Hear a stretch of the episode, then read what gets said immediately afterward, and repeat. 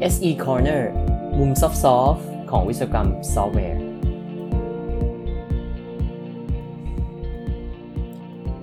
สวัสดีครับ วันนี้ SE Corner episode 27 ครับ วันนี้จะมาชวนคุยเรื่อง DevOps ครับ มีงานศึกษาจาก Google นะฮะ Google เนี่ยมีทีมหนึ่งเป็นทีมวิจัยนะครับ ชื่อว่า DevOps Research and Assessment หรือว่าเรียกชื่อเล่นสั้นๆ ก็ DORA นะฮะ ชื่อน่ารักเชียว ซึ่งทีมเนี้ยเป็นส่วนหนึ่งของ Google Cloud นะครับเขาเนี่ยทำการวิจัยเกี่ยวกับเรื่องการการใช้ DevOps เนี่ยเป็นระยะเวลานานแล้วนะครับเขาเขาทำ survey บริษัทเนี่ยมาติดต่อเนื่องกันเป็นเวลา 7 ปีได้แล้ว ถ้าเข้าไปดู report เนี่ยก็จะเห็นว่าเขาจะมี report รายรายปีเลยนะครับ ผมใส่ลิงก์ไว้ในพอดแคสต์เนี่ยนะครับ ก็จะเห็นว่า เขามี report มาเรื่อยๆนะเขาข้ามปี 2020 ไปปีหนึ่งไม่รู้ทำไมเหมือนกัน แต่ว่าล่าสุดเนี่ยเขาได้ออกตัวผลในปี 2021 นะครับ ชื่อ Accelerate State of DevOps 2021 นะครับ จากการที่เขาทำสำรวจมา 7 ปีเนี่ยเขาถามคนมาเยอะมากนะเขาถามคนมาประมาณ 32,000 คนได้ละทั้งโลกเลยนะครับ เฉพาะปี 2021 เองเนี่ยเขาเขาก็เซอร์เวยประมาณ 1,200 คนนะก็ถามใน ในหลากหลายแง่มุมนะครับ ผมก็จะสรุปสั้นๆดีกว่านะครับว่ามีอะไรน่าสนใจบ้างนะครับ อย่างแรกเนี่ยคือเขามีการจัดหมวดหมู่นะครับขององค์กร ถ้าสมมติว่าเราเราอยากจะรู้ว่าตัวเราเองอยู่ตรงไหนเนี่ยในในแผนที่แล้วกันนะครับของการใช้ DevOps นะครับเขาก็จะให้ดูตัวเองเนี่ยเหมือนทำประเมินเนาะเหมือนเวลาเราจะไป ซื้อซื้อหุ้นซื้อกองทุนนะเขาจะให้เขาจะให้เราประเมินความเสี่ยงที่เรารับได้ถูกไหมครับ ก็จะคล้ายๆกันนะฮะอันนี้เขาเขาจะให้ประเมินตัวเองโดยใช้ตัวชี้วัด 4 อย่างนะครับเขาเรียกว่า software delivery and operational performance นะครับก็เป็นเป็นความสามารถในการที่จะ deliver software แล้วก็ทำให้มันอยู่ได้นะ operate ได้นะครับ ทั้ง 4 ตัวจะมีอะไรบ้าง Metrics ตัวที่ 1 เรียกว่า deployment frequency หรือว่าความถี่ในการ deploy ซอฟต์แวร์ เรา deploy ได้บ่อยแค่ไหนนะครับ ยิ่งยิ่งบ่อยยิ่งดีนะว่ามีการเปลี่ยนแปลงได้อย่างรวดเร็ว ได้รับ feedback จากลูกค้าอย่างรวดเร็วนะครับ ถ้าดูตามเมทริกเนี้ย ถ้าอยู่ในหมวดที่เรียกว่า elite หรือว่าหมวดแบบตัวท็อปแล้วกันนะฮะ ก็จะต้อง deploy ได้แบบเกือบ on demand นะครับ คือหลายครั้งต่อวัน ถ้าลงมานิดนึงนะฮะระดับสูงล้วกันก็ประมาณอาทิตย์ละครั้งนะครับอาทิตย์ละเดือนนะครับ ถ้าเป็นระดับกลางๆก็ประมาณเดือนละครั้งนะครับไปจนถึง 6 เดือนครั้ง แล้วก็ถ้าอยู่ระดับโลหรือว่าต่ำสุดก็จะเป็นเกินเกิน 6 เดือนต่อครั้งนะครับ ก็อาจจะอัปเดตกันปีละครั้งอะไรเงี้ยนะฮะคราวนี้มาถึงเมทริกที่ 2 นะครับ ก็คือ lead time for changes นะครับ แปลว่า ถ้าสมมติว่าเรามีการแก้ไขโค้ดเนี่ย เราใช้เวลาเท่าไหร่นะครับ จากการที่สมมติว่า developer commit การแก้ไขนั้นปุ๊บ มันขึ้นไปอยู่ใน production เนี่ยใช้เวลานานแค่ไหน อันนี้ถ้าเป็น elite นะครับ ผมอาจจะยกแค่ elite กับ low แล้วนะครับ elite เนี่ยใช้เวลาน้อยกว่า 1 ชั่วโมง โอ้โห คิดดูมันเร็วขนาดไหนนะครับ แก้โค้ดเสร็จ commit ปุ๊บ ทั้งหมดขึ้นไป production ได้ในเวลาน้อยกว่า 1 ชั่วโมงนะครับ ถ้าต่ำสุดเนี่ยก็ประมาณนั่นแหละครับ เกิน 6 เดือนนะคล้ายๆ อันเมื่อกี้เหมือนกัน อันที่ 3 ก็คือ time to restore service นะครับ อันเนี้ยในเหตุที่มีความผิดพลาดเกิดขึ้นนะครับ service down ไปเนี่ยกลับมา up and running เนี่ยใช้เวลานานแค่ไหน ถ้าเป็น elite ระดับ elite เลยก็เหมือนกันครับ ใช้เวลาน้อยกว่า 1 ชั่วโมง กู้ทุกอย่างกลับมาได้ ถ้าอยู่ระดับต่ำสุดระดับ low ก็คือมากกว่า 6 เดือนนะผมก็ไม่รู้ว่าระบบอะไรที่ดาวได้เกิน 6 เดือน แล้วยังไม่มีใครว่าอะไรนี่ก็ก็ดูแปลกๆอยู่นะฮะ สุดท้ายเนี่ยก็คือ change failure rate นะครับ คือเรามีการแก้ไขแล้วมันทำให้เกิดปัญหาทำให้เกิด failure ก็คือระบบล่มนะครับในซอฟต์แวร์เนี่ยบ่อยแค่ไหนถ้าคิดเป็นเปอร์เซ็นต์ ระดับ elite ตัวท็อปก็0-15%นะฮะ ระดับต่ำสุดก็ประมาณ 16-30%เรียกว่าประมาณ 1 ใน5ถึง1ใน 3 ของการแก้ไขทั้งหมดแล้วกันนะฮะตัว benchmark เนี้ยก็ ลองไปทำกันดูได้นะครับ ถ้าถ้าท่านอยู่ในองค์กรที่มีการเก็บข้อมูลอยู่บ้างนะครับ สามารถลองไปไล่ดูได้ว่าเอ้ยถ้าเราจัดตัวเราแล้วเนี่ยเราอยู่ในเราอยู่ในสเกลประมาณไหน ต่อมาเนี่ยที่น่าสนใจนะครับก็คือว่าเขาลองเปรียบเทียบกันดูนะครับว่าถ้าเป็นคนที่ทำได้อยู่ในระดับ Elite เนี่ยกับคนที่ได้ระดับต่ำสุดเนี่ยความแตกต่างเนี่ยมันมากน้อยแค่ไหน ถ้าดูในตัวแรกนะครับ เรื่องว่าสามารถ deploy code ได้บ่อยเท่าไหร่เนี่ยนะฮะตัวที่เป็น elite group เนี่ยสามารถ deploy group เอ่อ deploy code ไป production ได้เร็วกว่า ระดับ low ต่ำสุดเนี่ย973 เท่านะครับ เกือบพันเท่า เร็วกันพันเท่าเลยทีเดียว อันที่2เนี่ยก็คือ lead time ก็คือการใช้เวลาจาก commit code ปุ๊บไปถึง production นะครับ ระดับตัวท็อปที่เร็วที่สุด เทียบกับคนที่ช้าที่สุดเนี่ย6,570 เท่านะครับโอ้อันนี้ฟังไม่ผิดนะครับ 6,570 เท่า เร็วกว่ากันแบบ อือหือมาก ๆ เลยนะฮะรวมถึงเวลาที่ recover จากการมีปัญหานะครับ เลขเดียวกันเป๊ะเลยนะครับ 6,570 เท่านะสุดท้ายก็คือ chain failure rate ที่บอกว่าถ้ามีการแก้ไขแล้วทำให้เกิดปัญหาตามมามากน้อยแค่ไหนเนี่ย คนที่ทำได้ดีเนี่ยจะทำได้ดีกว่าระดับต่ำสุดเนี่ยอยู่ที่ 3 เท่าเลยทีเดียวนะครับทั้งหมดทั้งมวลเนี้ก็คืออยากจะยกให้เห็นว่า การให้ความสำคัญกับเรื่อง DevOps เนี่ยมันมีผลมันมีผลมากเลยนะครับ กับกับผลลัพธ์ที่ออกมานะกับเอาคำที่ออกมาสุดท้ายเนี่ยจะเห็นว่าเราสามารถ deliver ซอฟต์แวร์ให้ลูกค้าเราได้เร็วขึ้นนะฮะถ้าเทียบตามนี้นะครับ ถ้าท่านอยู่ระดับ low แล้วทำตัวเองมาเป็นระดับ elite ได้เนี่ย ทำให้เร็วขึ้นได้ 6,500 เท่านะครับโค้ดเนี่ย deploy ได้เร็วขึ้นเกือบพันเท่านะแล้วก็ลดปัญหาที่จะเกิดขึ้นเนี่ยได้เกือบ 3 เท่าเลยทีเดียวอะคราวนี้ขยับมานะครับว่า แล้วถ้าสมมติว่าเราอยู่ในอยู่ในส่วนที่แบบยังไม่ถึงตัวท็อปอย่างที่ว่านะฮะอยู่ในส่วนโลหรือว่ามิดเทียเนี่ยเราจะขยับขึ้นมานะฮะเราจะพัฒนาปรับปรุงขึ้นมาได้อย่างไร เขาก็มีข้อแนะนำให้ด้วยนะครับ อย่างแรกเนี่ย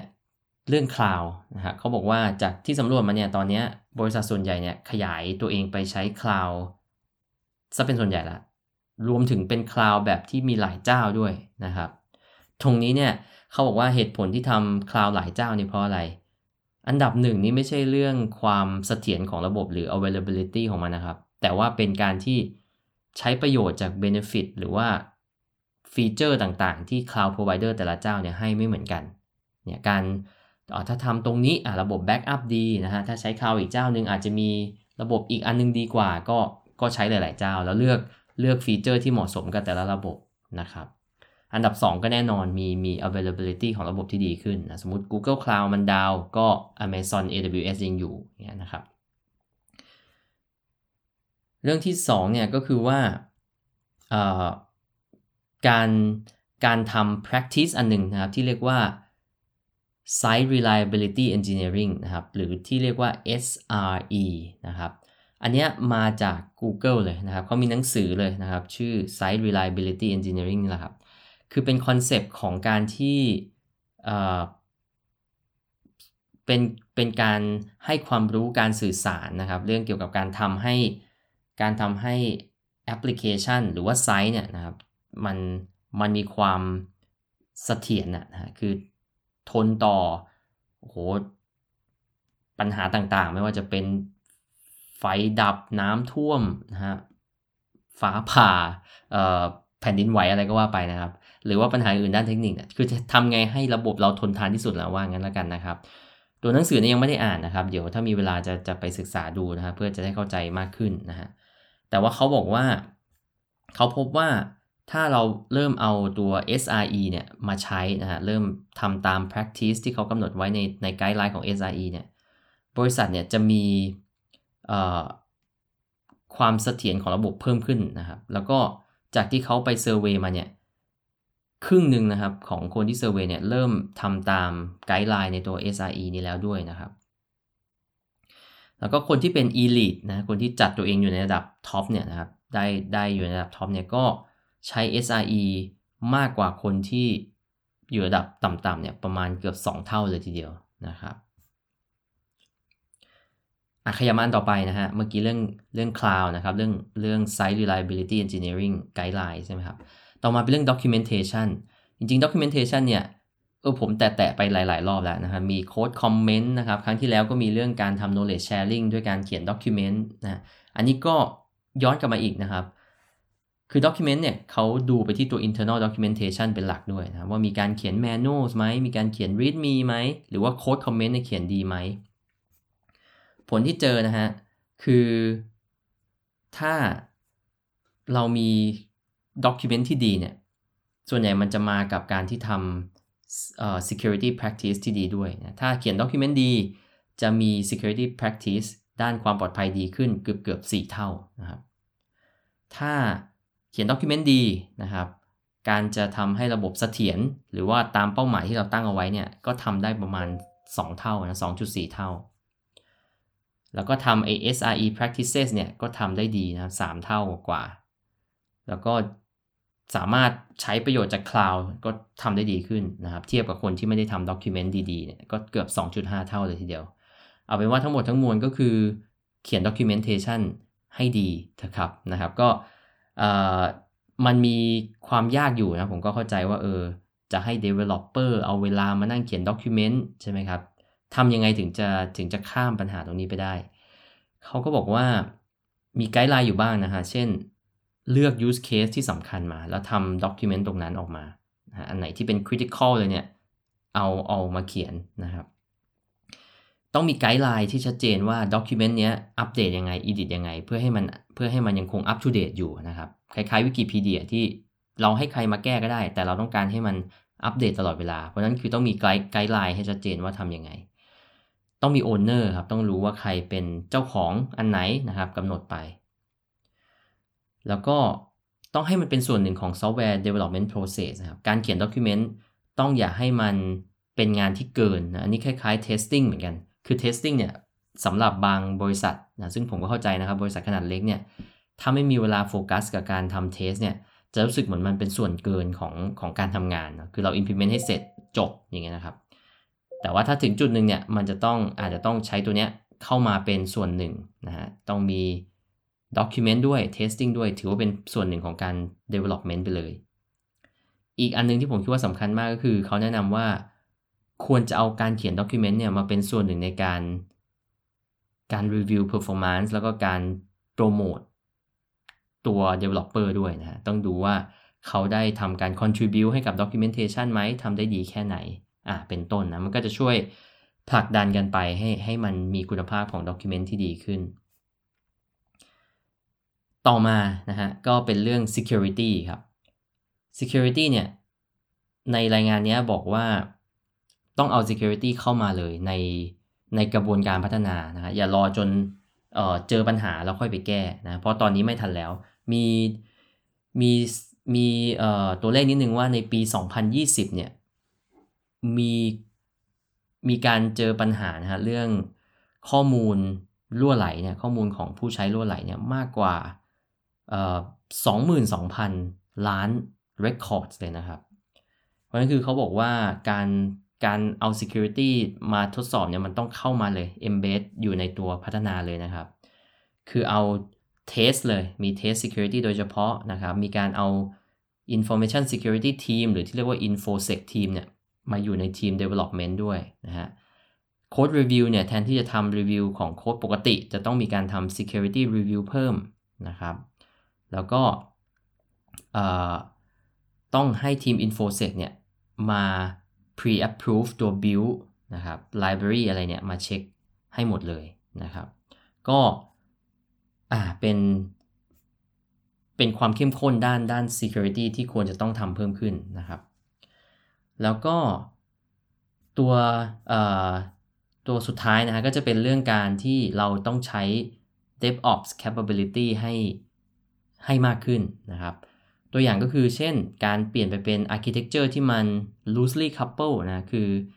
มัน distributed มากขึ้นนะตัวอย่างใช้ microservice อย่างเงี้ยแยกแยก service ออกไปนะเพื่อไม่ให้มันล่มพร้อมกัน ใช้ continuous integration เนาะนี่จริง ๆ หลาย ๆ บริษัทน่าจะใช้อยู่แล้วนะครับ พวก CI นะก็ Jenkins นะครับ GitHub Action อย่างเงี้ยนะครับ รวมถึงการทำ continuous testing ด้วย ซึ่งมันก็จะมาพร้อมกับการที่ต้องทำเทสให้มันรันแบบออโตเมตให้ได้ด้วยนะครับ แล้วก็ trunk based development นะครับ หรือว่าเวลาทำการ develop เนี่ย เราแยก branch ออกไปใช่ไหมฮะ พยายามที่จะ merge branch กลับมาบ่อยๆนะ คืออย่าไปทิ้ง branch ให้มันค้างไปนานๆ แล้วก็ไม่ merge เลยนะคือเขาพยายามให้ merge บ่อยๆนะเขาจะเรียกว่าเป็น trunk based development นะครับคำแนะนำคืออย่างน้อย merge หนึ่งครั้งต่อวัน หรือว่าหลายครั้งต่อวันยิ่งดีนะก็โอ้โห merge กันนะครับ เปิด pull request กันบ่อยๆ อีก 2 อย่างสุดท้ายคือทำ deployment ให้มัน automate นะครับ ซึ่ง CD นะครับ continuous deployment เนี่ยก็จะยากกว่า CI ต่ออีกสเต็ปหนึ่งนะครับทำไงให้การ deployment มันทำได้แบบ automatic ลดปัญหาจากการทำด้วยมือนะครับ สุดท้ายก็จะเป็น database change management ก็คือว่าเวลามีการแก้ไข database เนี่ย มันมันมักจะมีปัญหาส่งผลตามมานะครับ ซึ่งเขาบอกว่าคนที่เป็นตัวท็อปเนี่ย elite เนี่ยในในการศึกษาของเขาเนี่ยเขาจะมีการบริหารจัดการการแก้ไข database เนี่ยมากกว่าคนที่อยู่ในระดับ low tier เนี่ยถึง 3 3 เท่านะครับ 3.5 เท่าเลยทีเดียว 3.4 เท่านะครับ จริง ๆ แล้วเลขเป๊ะๆเพราะฉะนั้นคือการบริหารจัดการตรงนี้มันทำยังไงได้บ้าง ตัวอย่างหนึ่งนะครับก็คือว่าถ้าจะแก้ database อันนี้เป็นเรื่องสำคัญเลย เขาบอกว่าทีมต้องมาอยู่ด้วยกัน แล้วต้องรีวิวการแก้ไขนี้พร้อม ๆกันหนึ่งก็คือให้ทุกคนเข้าใจตรงกันว่ามีการเปลี่ยนแปลงแล้วสองก็คือให้ช่วยกันดูด้วยว่า เอ๊ะเปลี่ยนแล้วจะมีปัญหาอะไรหรือเปล่านะฮะก็มีอันอื่นๆอีกนะครับ แต่ผมคิดว่าส่วนสำคัญเนี่ยน่าจะประมาณนี้ ก็อยากจะฝากไว้นะฮะก็อันนี้ก็คือว่า จากผลการสำรวจเนี่ยนะครับ ผมสรุปอีกทีสั้น ๆ ว่า เราพบว่าในปัจจุบันเนี่ยการการทำ DevOps เนี่ยเป็นเรื่องสำคัญที่จะช่วยให้เราสามารถเอาซอฟต์แวร์ของเราเนี่ยไปให้ไปให้ลูกค้าใช้ได้เร็วนะครับ แล้วก็มีการแก้ไขได้อย่างรวดเร็วมากขึ้น วิธีการที่จะช่วยได้เนี่ยก็มากมายอย่างที่บอกไปนะครับทำให้เราต้องลด เราต้องมีการ deploy ให้รวดเร็วขึ้นนะครับ เราต้องมีการ ทำให้การแก้ไขของเราเนี่ยขึ้นไปยัง production ได้เร็วมากขึ้นนะระยะเวลานะครับ แล้วก็เวลาที่ถ้าเกิดมีปัญหาเนี่ยต้องทำให้มันกลับมาได้อย่างรวดเร็วนะสุดท้ายก็คือว่าทุกๆการแก้ไขของเราเนี่ยมันไม่ควรจะทำให้เกิด software failure ขึ้นนะครับแล้วก็วิธีการที่จะทำก็มี guideline เยอะแยะมากมายอย่างที่ได้สรุปไปนะครับ ก็อันนี้ก็เป็นทั้งหมดของ SE Corner ในวันนี้นะครับ หวังว่า จะมีประโยชน์กับท่านผู้ฟังนะครับในในปีนี้นะครับน่าจะได้ได้ลองใช้ DevOps กันได้มากขึ้นนะครับ แล้วพบกันใหม่โอกาสหน้านะครับ ขอบคุณที่ติดตาม SC Corner ครับ สวัสดีครับ